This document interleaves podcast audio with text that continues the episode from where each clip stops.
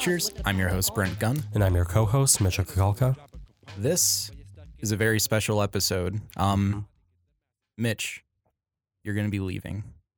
Yep, I'm going to be um, not necessarily graduating, but I'll be leaving um, the campus of Central Michigan University to finish up online um, over this next semester. And so I'll be moving to Midland, um, where I'm going to be working as a reporter for the Midland Daily News. Midland's a beautiful, beautiful place. Yeah, it is. Um, so since you're leaving, last time on the episode, we kind of hinted at this idea of getting each other gifts. Yes. Um, particularly gifts that we knew the other person didn't need, hmm didn't want, just like a really bad forced gift. Like it's a it's a college like millennial friend gift. Yeah, or like an aunt you barely see who Mhm. bought you something like totally not not connected to who you are as a person at all. Yeah. So without further ado, I think I'm going to give you my gift to you first. Okay. Do you mind closing your eyes actually because we yeah. have to make this like a very like important thing. Mhm. Bought this all with you in mind. Um if you want to reach out your hand right there, there's a gift in the the uh, yeah, yeah, there, there there you go. Can I open, can I open that? Yes. Oh, nice. And there's one more gift inside the bag for you. And be sure to you know describe what you're seeing here. It's a it's a hot pink handbag, um, glitter all over it with a flamingo that says "majestically awkward." Yeah, I don't know. It was kind of random. I don't know. I mean, I get it. I, I can see why you thought of me. And inside it, inside it is a skull cap, um, wave premium tie and cap for men and women. I figured I Yeah. figured you would need it in Midland Yeah, because it's a very tough place. Um, I don't know. You could probably wear it to the office. I, I don't know. It was, it was ju- just an idea. I don't know. No, I, I love it. It's it's uh, it's the most me gift I've I, ever gotten. I, I almost got you a minion uh, toothbrush, but I I the, the gift was something that you wouldn't want. Mm, yeah. I mean, that's a good segue for my gift. Oh, oh. Do you want me to close my eyes? Um, no, I want you to see this. Oh, you shouldn't have. You really shouldn't have. shouldn't have. Haven't, haven't I? It's uh, it's a minion Yeah, missing an eye. both of its eyes.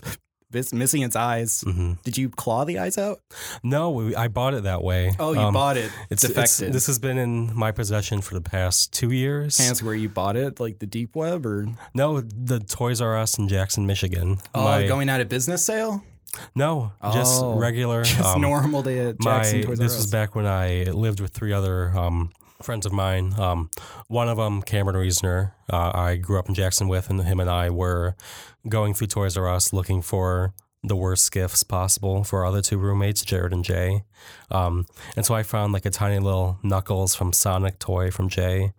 Um, for Jay, That's great for Jay. yeah. Perfect gift for Jay.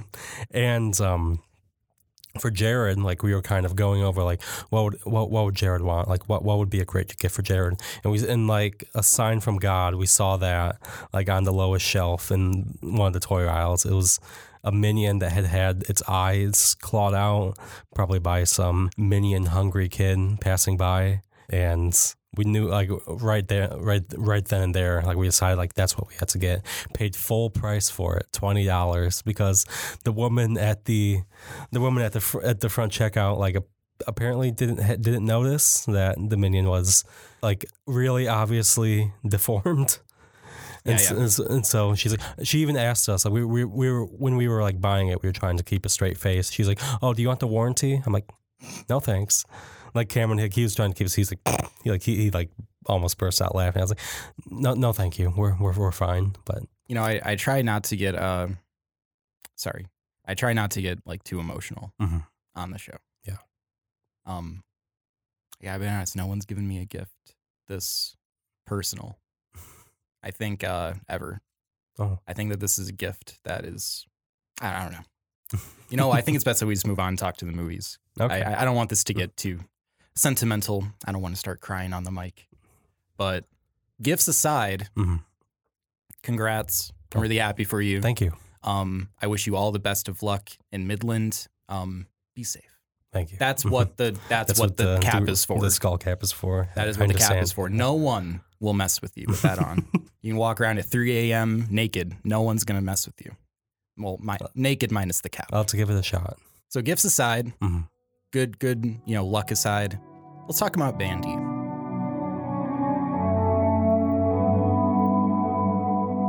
Under the crimson, primordial sky, the wretched warlock reached into the dark embrace. Last episode, you talked about Mandy a little bit, Mhm. and you really piqued my interest because uh, I think you described the movie as Nicolas Cage hunts Satanists, Satanist bikers. I Satanist think, yeah, bikers. Um, with a hand forged battle axe. and that immediate, like I, I watched the trailers and I was immediately just like, all right, I'll give this a shot. Mhm. And I was seeing a lot of opinions online that it was like, oh, it's like some like Tumblr edgy movie. Oh, it's Hmm. it's blah blah. Which uh, Maybe the color palette, I guess. But I mean, it's a very like. Let's not let Tumblr like monopolize color. Let's not let them do that. All right. If a movie's got good colors, let's just say it's got good colors. Because Mandy, where we're gonna get to it later. I loved it. Yeah, Um, great. I was expecting, I, I wasn't really expecting anything going into it. I bought Mhm. it on Blu-ray the other day at Target, just on a whim because of your your Mhm. your recommendation. Watched it. Uh, my girlfriend watched it with me. She had a slightly different opinion on it than I did, and I was so happy that the film turned out the way that that it did. Mhm. Um, it was everything that I wanted it to be. Very rarely did it do things that I kind of maybe rolled my eyes at, but I Mhm. didn't even roll them that deeply. The thing I loved about it is it was a really stylized, fun action movie that I felt didn't sacrifice creativity for the Mhm. sake of it being an action movie. Yeah. And I love that. I love that approach to a very kind of like quote unquote surface level genre of filmmaking, like, you know, Mhm. science fiction, action. I mean, these can be great, interesting genres. Man, this was Nick Cage channeling like Face Off, Wild at Mhm. Heart, and uh, at the very end, I would say even a little bit of Vampire's Kiss with Yeah, that scene where he's in the car and he gives that weird smile to his uh, wife. That that was one of my favorite moments of the whole film, and we'll get a little bit more organized with you know what we thought of the film in a second. But I, I love this movie. Yeah, I, I kind of had the same experience of going into it blind. Um, my friend uh, Dan, he he had um, he's a big fan of Nicolas Cage in in all of his forms, serious, not non-serious, and so he um, I had heard of the movie beforehand, just in passing, but he said, "Oh, we should watch. We gotta watch Mandy tonight." And I'm like, "Okay," and yeah, I, I kind of had a similar reaction. Like I just was like surprised. I was expect I was I was expecting a good time, especially like as the movie on. I'm like, oh, this is good, but like I I was not expecting just like how like competent and like uh, the the craft of the movie is, how um like lovingly made it made it is, and all in like every way. It is a very well made film. Yeah. Um, but it doesn't sacrifice that for entertainment value. Spoiler alert! Mhm. Tons of spoilers. I, this isn't really a movie that you spoil. I would argue because it's not really plot heavy. and kind of like the main spoiler that that um, causes like a shift in the story like halfway through. You can probably guess going into the movie what what, what it's going to be. As in the, the uh, certain character dies, Oh yeah, and you can kind of yeah. guess just like how, what kind of a movie it's been advertised as. Right, right. Let, us try to break down the story as Mhm. uh, like directly as we can. Nicolas Cage and his wife, who is this kind of like fantasy writer. Um, Yeah. And when I say fantasy writer, I mean like those fantasy books that you see at like the dollar like discount stores where it's like a scantily clad man in Mm-hmm. Like like, a Tarzan, like the Barbarian type of Yeah, like, like fighting a s- sword dragon, and sandals. very fantasy. like Dungeons and Dragons esque Uh-huh. fantasy, which hell yeah, that's some good fantasy right there. Um, so she has a lot of uh, interest in that, but you notice that the world that they live in, it looks like ours. It has things that are similar to ours. Like she has a Motley Crue T-shirt, she has a Black Sabbath T-shirt in the film. So Mhm. those things still exist relatively in the same way that they are supposed to in our universe. But you look up at the sky and it's red, and Yeah. there's planets very close to ours. Mhm. And at first, I was like, that's a really interesting way to tackle the idea of this being in a world like ours, but you know, slightly off. Yeah. Where, like, and you didn't have to, you know, bog down with like three thousand years ago, the you know the echelon people destroyed the sun. No, just the the, the sky. The sky looks weird. Mhm. It looks weird. Maybe there was some like galactical war. Maybe like, and who cares? That's the whole point. It's like you're put into this world. You're kind of thrown off. There's things that you find familiar, things that are foreign to you.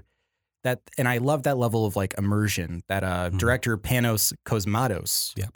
uh, brought to to the the film. But Nicolas Cage and his wife are you know very meek, uh, essentially hermits hmm living in this like log cabin in the He's woods. he's a lumberjack. yeah, Um, um, which I think that really suits Cage's personality. Yeah. he's a he's like the intellectual lumberjack in a lot of ways.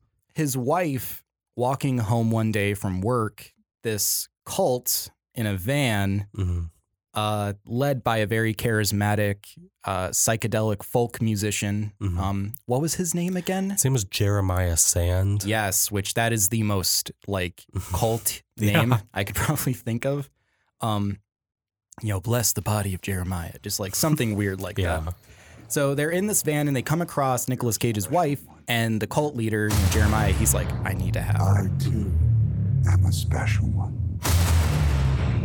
Let us be so very special together. And It was a black. It was the Black Sabbath shirt she was it wearing. was, it was probably. the very, very cool Black Sabbath shirt.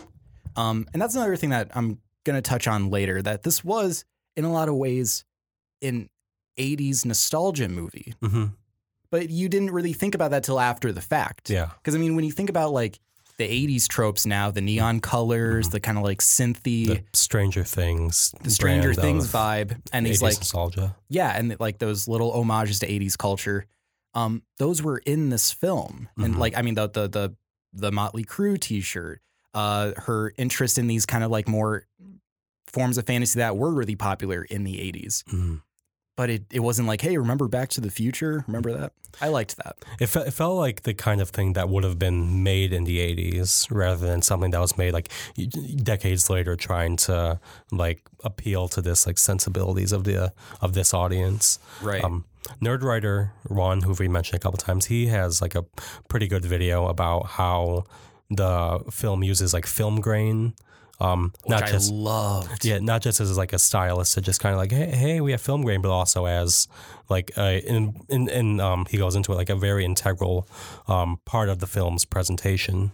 Yeah. Um, the color and the use of uh, grain when it's clearly like a digitally shot film. Mhm. I loved that, and I loved how, like the way I described described it to my girlfriend. It's like you know when you had a little TV as a kid and you could adjust the settings. Yeah, You know you could adjust the tint all the way to the right so people's faces were like purple Yeah. or Mhm. orange. I used to do that with movies a lot and then watch them that way when I was a kid. And I felt like I did that with my TV when this movie started because Mhm. um just like the the the skin tones are like almost purple and I also really liked the use of film grain because it felt so excessive at times. Like Yeah. I, like especially in the opening of the movie there was so much film grain where it was like it was almost too noticeable Mhm. to where it was like distracting. Yeah, And I thought that was a really interesting way to incorporate aesthetics of like old filmmaking almost almost like gratuitously to kind of like make this point about like if you're going to em- em- emulate the past, why do it in the way that the past would dictate you to and why not just take these things from the past and implement them however you want to with modern Mhm. technology.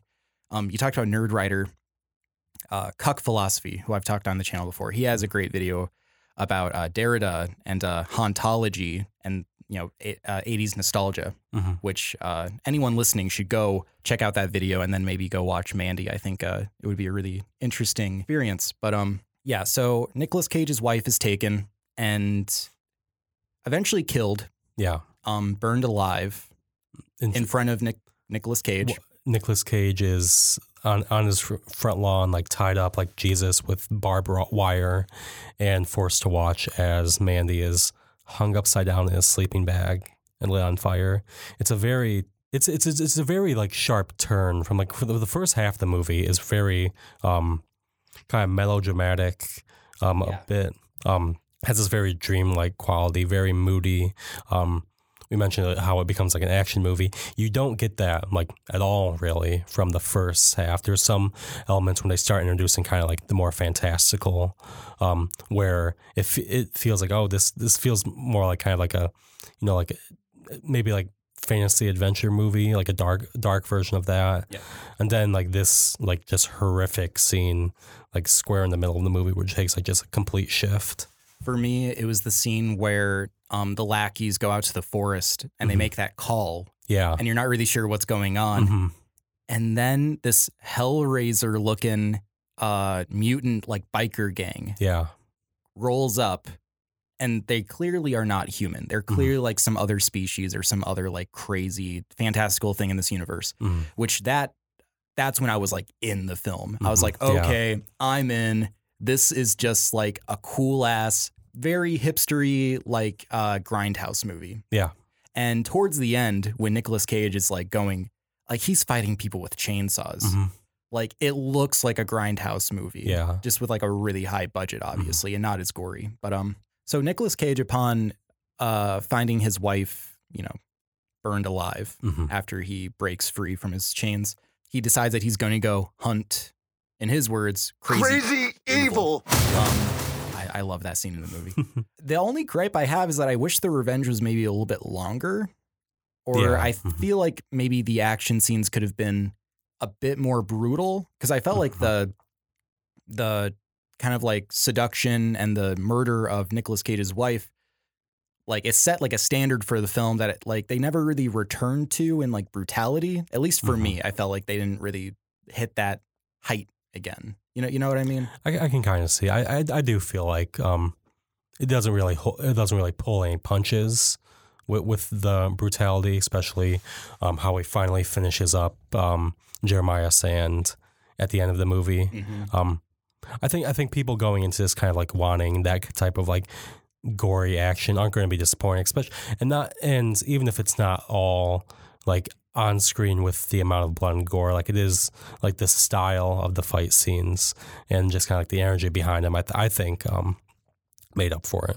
yeah, there were a lot of po- moments in the film where my girlfriend, like, there would be a kill on on screen. She'd be like, "Hell yeah!"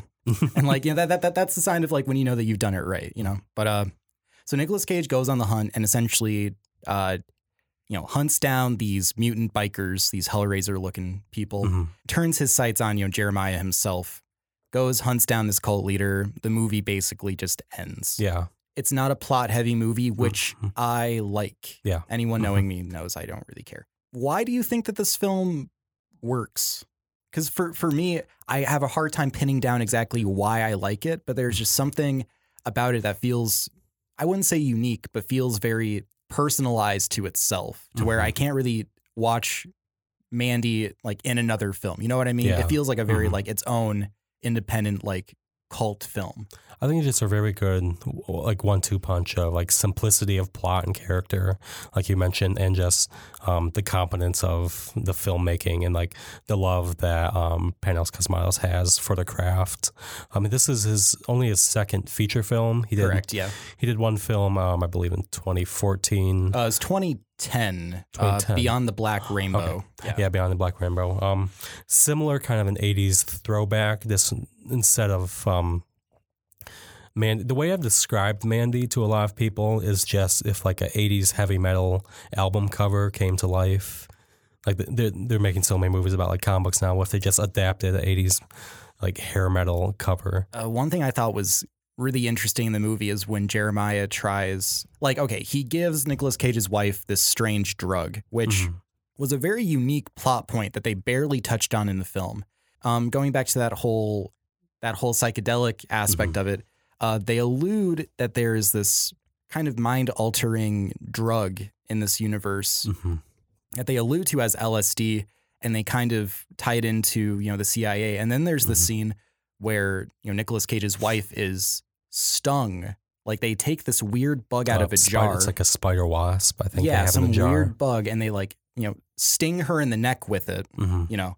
And then she's essentially, you know, infected with this strange LSD type drug. Yeah. And during the scene, Jeremiah tries to brainwash her with his own music hmm which I thought was really really funny. Mhm. Um, and then when he like took his pants off, that was one moment in the film where he just like exposed himself randomly. Where I was just like, eh, all right, I get it. I, I, I get, I get like drink from the body. I get, I get it. But um, I think it was intentionally humorous. Like yeah, yeah, and that, that that's kind of like where. That's why I like the film so much because on, on its face, someone could take this as like, oh, this film's trying very hard to be like self serious. It's a Mhm. very like, you know, pompous. But then there's that scene at the end when Nicolas Cage kills all the mutant bikers, kills like uh, Jer- Jeremiah. He's in the car and he sees his wife, Yeah. his dead wife, in the car with him. And he turns to her and she looks at him. And while you would expect this to be like really like melodramatic, like moment in the film where it's like, all right, here's our closure. hmm They look back at each other, but then Nicolas Cage gives this like vampire's kiss s meme meme face where he's just like doing this grin of like, isn't this such an absurd, stupid thing to have happened? It's kind of like a hell, the hell yeah, like 80s moment. Yeah, and for me, that was like a wink from the director Mhm. of understanding like, look, everything that you've been presented in this film, take it with a grain of salt. Mhm. Like I feel like this is much more of an absurdist take on action movies or more of an absurdist take on science fiction than it is trying to make any kind of like large existential point. Mhm. I mean, it's just kind of like a kind of absurd homage to a lot of films that the director probably loves. I mean, Cosmatos was dis, uh, inspired by John Carpenter's Dark Star, uh, George Lucas's THX 1138. Mhm. So clearly, he's taking influences from older horror, older science fiction, older action movies, but he's doing what I wish more directors did, where instead of just emulating the past, they try to transform it or they try to, you know, what what if instead of, you know, the 80s as we remember what if it was on this weird Earth-like planet and there were Hellraiser bikers? yeah. Okay, let's make that movie. Why not? It's more of an homage to like the experimental style of those of the type of filmmakers, um, like you mentioned with like John Carpenter, early George Lucas, um, that um, who came to prominence in the '80s more so than just an homage to like the '80s. Like again, we're, I mean, picking on Stranger Things, just kind of like an homage to like the fandom. Yeah, because like that that's something that people do with like nostalgia period, like the 80s. The 80s gets reduced to Neon. Neon, Bruce Springsteen, Mhm. uh, you know, back Back to the Future. The '90s gets reduced to Kurt Cobain, grunge, Mhm. and but like what people don't take into account is grunge existed for like three years in the '90s. Yeah. Back to the Future was one movie in the '80s, and there were so many cultural and social contingents that were going on in both of those years that to only look back on them as oh they're like Stranger Things or or yeah oh yeah the, the '90s was you know Nirvana and then to just like continuously emulate that into you know media media that we have now. I mean, we see it with uh, that whole Lion King live action remake. Did you see the Mhm. trailer for that? I did.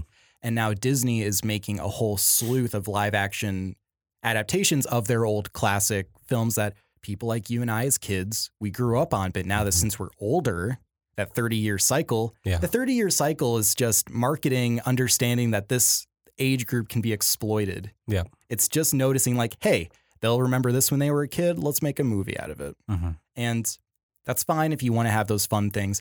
I really like how with Mandy, they're able to do that. They're able to give you like little nostalgic hints, but you're not just given that. Mhm. Because my favorite things of this movie are the way it's shot, the way that I mean, I, I love I love Nicolas Cage in this movie. I really like a lot of the action, but the cinematography is just beautiful. Yeah, it I love the cinematography in this movie. One of my favorite shots is that shot where I can't remember who's looking out at the woods. It may be it may just be like the, the camera's point of view, looking out at the woods, and then it just stops and it sees Jeremiah's gang, and there's this red light in the forest, Mhm, and then yeah. there's just dun.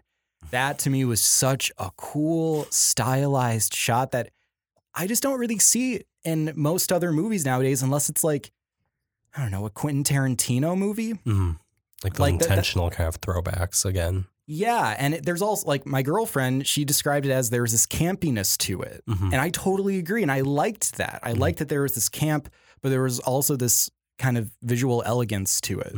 never compromises its atmosphere and like the its um style filmmaking. Like its, its aesthetic choices for the tone of the film. Like there's campy moments there's pretty serious and like brutal moments and it's and it's all fits very well within the universe that the film creates. Yeah, it stays really consistent because I feel like throughout the entire film, I would almost it almost feels like this 90 minute music video. Hmm yeah. Because it feels as if everything just like folds directly into the next thing. It feels like the film is overscored, and I'm not I'm not saying overscored in a bad way, but it feels like the score is almost consistently present in the film. yeah And this is an example where I think it actually works hmm because the music it's much more kind of ambient it's much more kind of like more atmospheric i believe was by uh, Jóhann Jóhannsson i could Yes. be Mhm. mispronouncing that and this was was this actually the last score he worked on before I, I believe it was. Yeah, I'm, Yeah, this is one of the last uh, films, the films dedicated to him, actually. I love the soundtrack. And I love that it was such an omnipresent element in the whole film. he's worked a lot with um,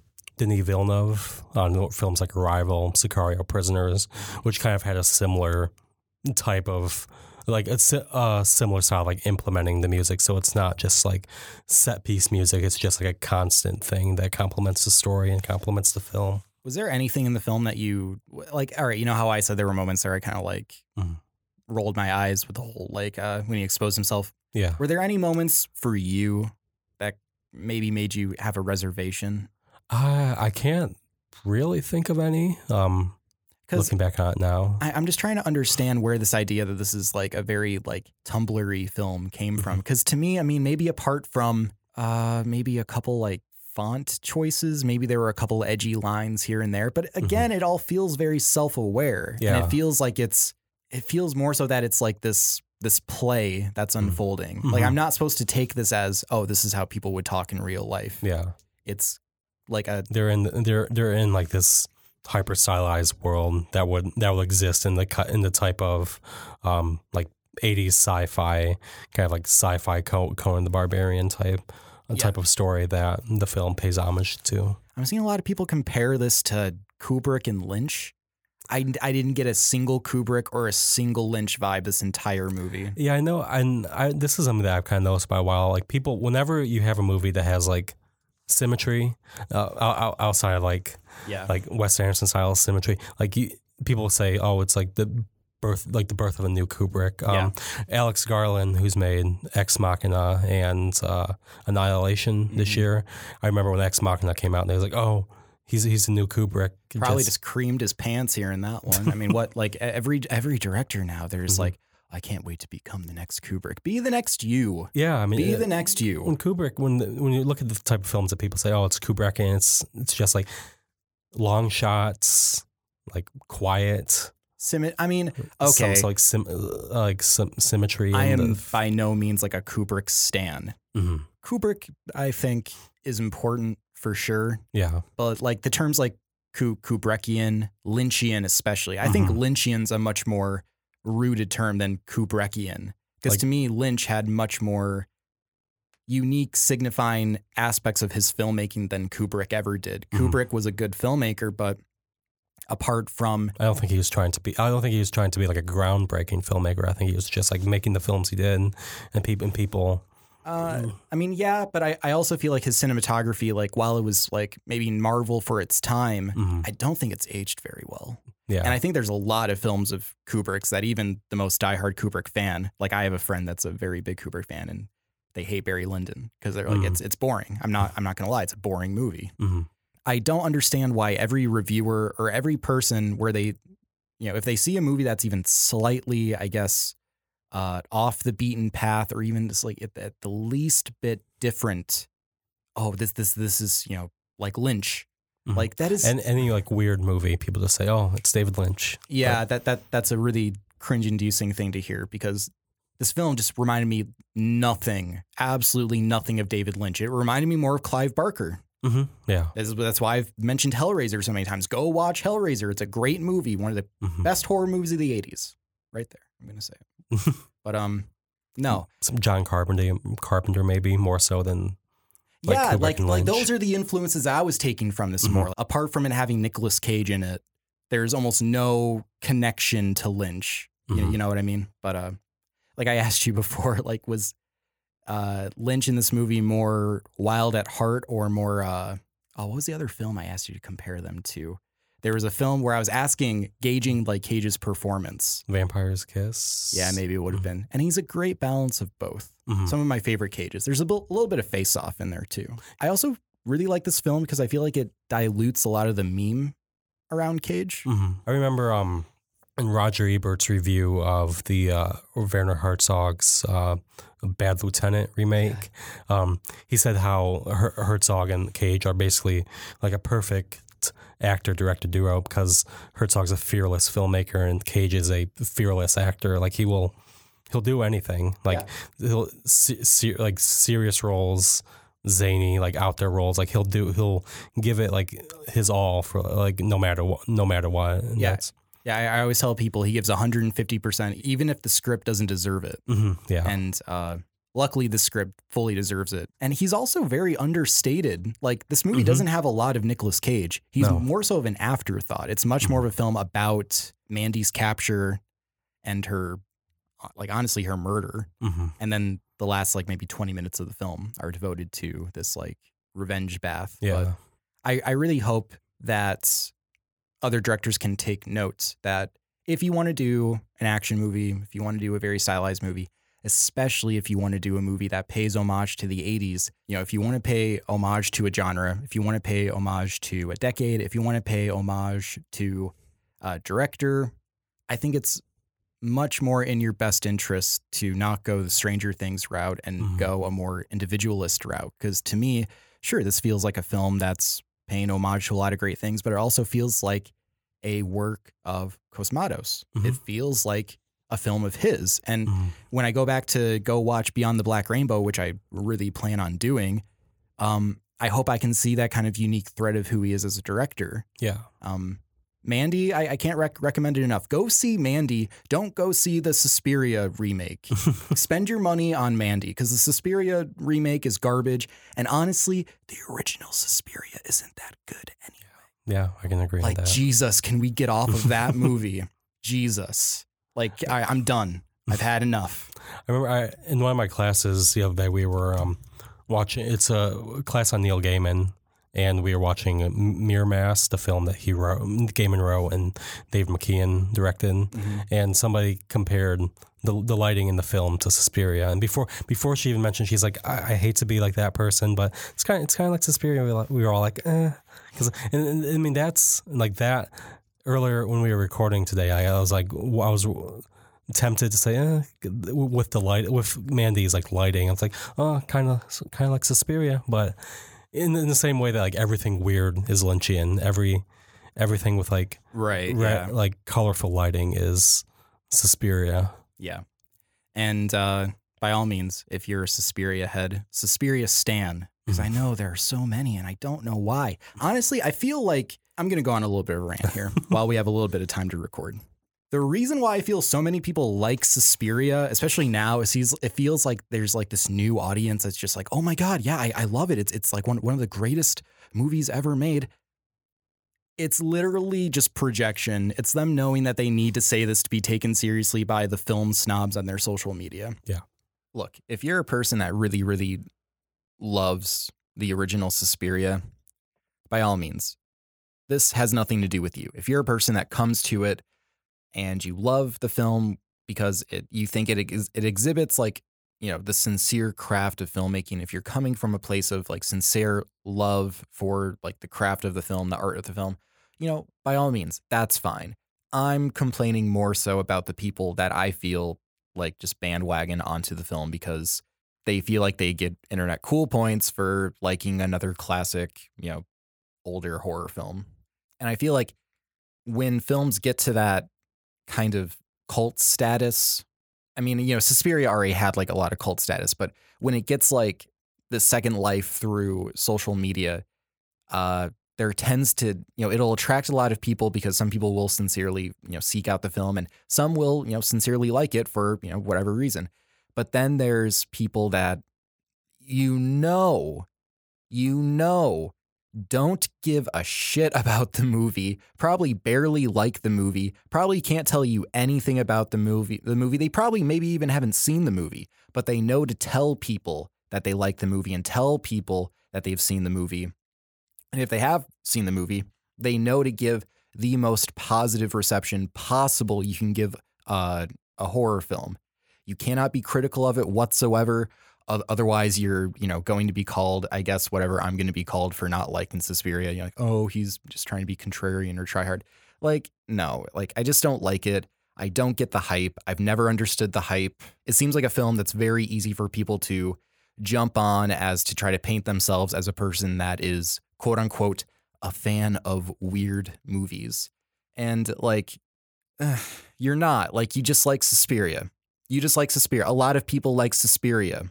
Okay? Like, just, just shut up already. Like, you got the remake. I hope it just goes away. I've seen enough of it. Maybe in 20 years, when I don't see as much about the film and I don't have people shoving it like in my face all the time, maybe maybe, maybe it'll it'll work its way into my heart, but at, like as for now, I've tried watching the film for years and years and years. I've watched the film so many times. I've tried so hard to get and every time I fall asleep. It's the most boring movie I've I've seen that gets like the amount of praise it, it it gets. I, I I'll never understand apart from just like pretentious projection. And I hate to say that a film's pretentious. I really, you know me. I hate using that word. Yeah. Suspiria is, in, in my opinion, one of the most pretentious films that, that you could put on your film list to try to say, like, Mhm. oh, look at me. I like movies. I like Suspiria. Like, okay, I like music. I like Radiohead. I like books. I like Tale of Two Cities. Like, all right, cool. That, that, that that's very, very cool. I think it's I think Suspiria, like its fandom, the only explanation I could give is just because it's compared to the other like quote unquote classics of horror, like Halloween, Friday the thirteenth, Suspiria is very different in style, very different in kind of like the filmmaking. I mean, it's it's, it's not scary at all. I mean, Um, yeah, it's different, but it's different. I think that's why people are attracted to it. Looking, especially looking back. I, I think that for me, that's a contingent of horror that I, as I've gotten older, I've just strayed away from. Mhm. Like as I've gotten older and I've like changed my taste when it comes to horror, I'm much more interested in schlock. I'm much more interested in like gore, exploitation, B movies. Cause those to me, they feel like they just feel fun. They feel like the point of the movie. When I watch like, I don't know, bad, bad example. When I watch Ichi the Killer, horrible Mm. example. Horrible example. When I watch Ichi the Killer, it reminds me of Mandy in a lot of ways because it's this hyper stylized action movie that has a brain to it, but it's also really absurd. Yeah, And I mean, yeah, the I, I, stylization isn't just in the filmmaking; it's in like the world that the film builds. yeah, yeah, exactly. I feel like like uh uh, uh Takashi Miike really, and I know I I'm probably gonna get shit for talking about Suspiria, but then saying Takashi Miike has any credit, but uh, Takashi Miike, I think you know Mandy reminded me a lot of his work. So if you're a, a Miike fan, uh, if you're a fan of more stylized, you know, uh, I think tonal horror, I wouldn't even call it Mandy a horror movie. I'd really call it an action movie. horror inspired. It's a horror inspired action movie. I'd For say. sure. Um, I can't recommend it enough, and I'm really happy that this is the film that we got to talk about uh, for your last episode. Yeah, I am too. We've talked a lot about movies, a lot of crap about movies, Mhm, um, a lot of negative opinions.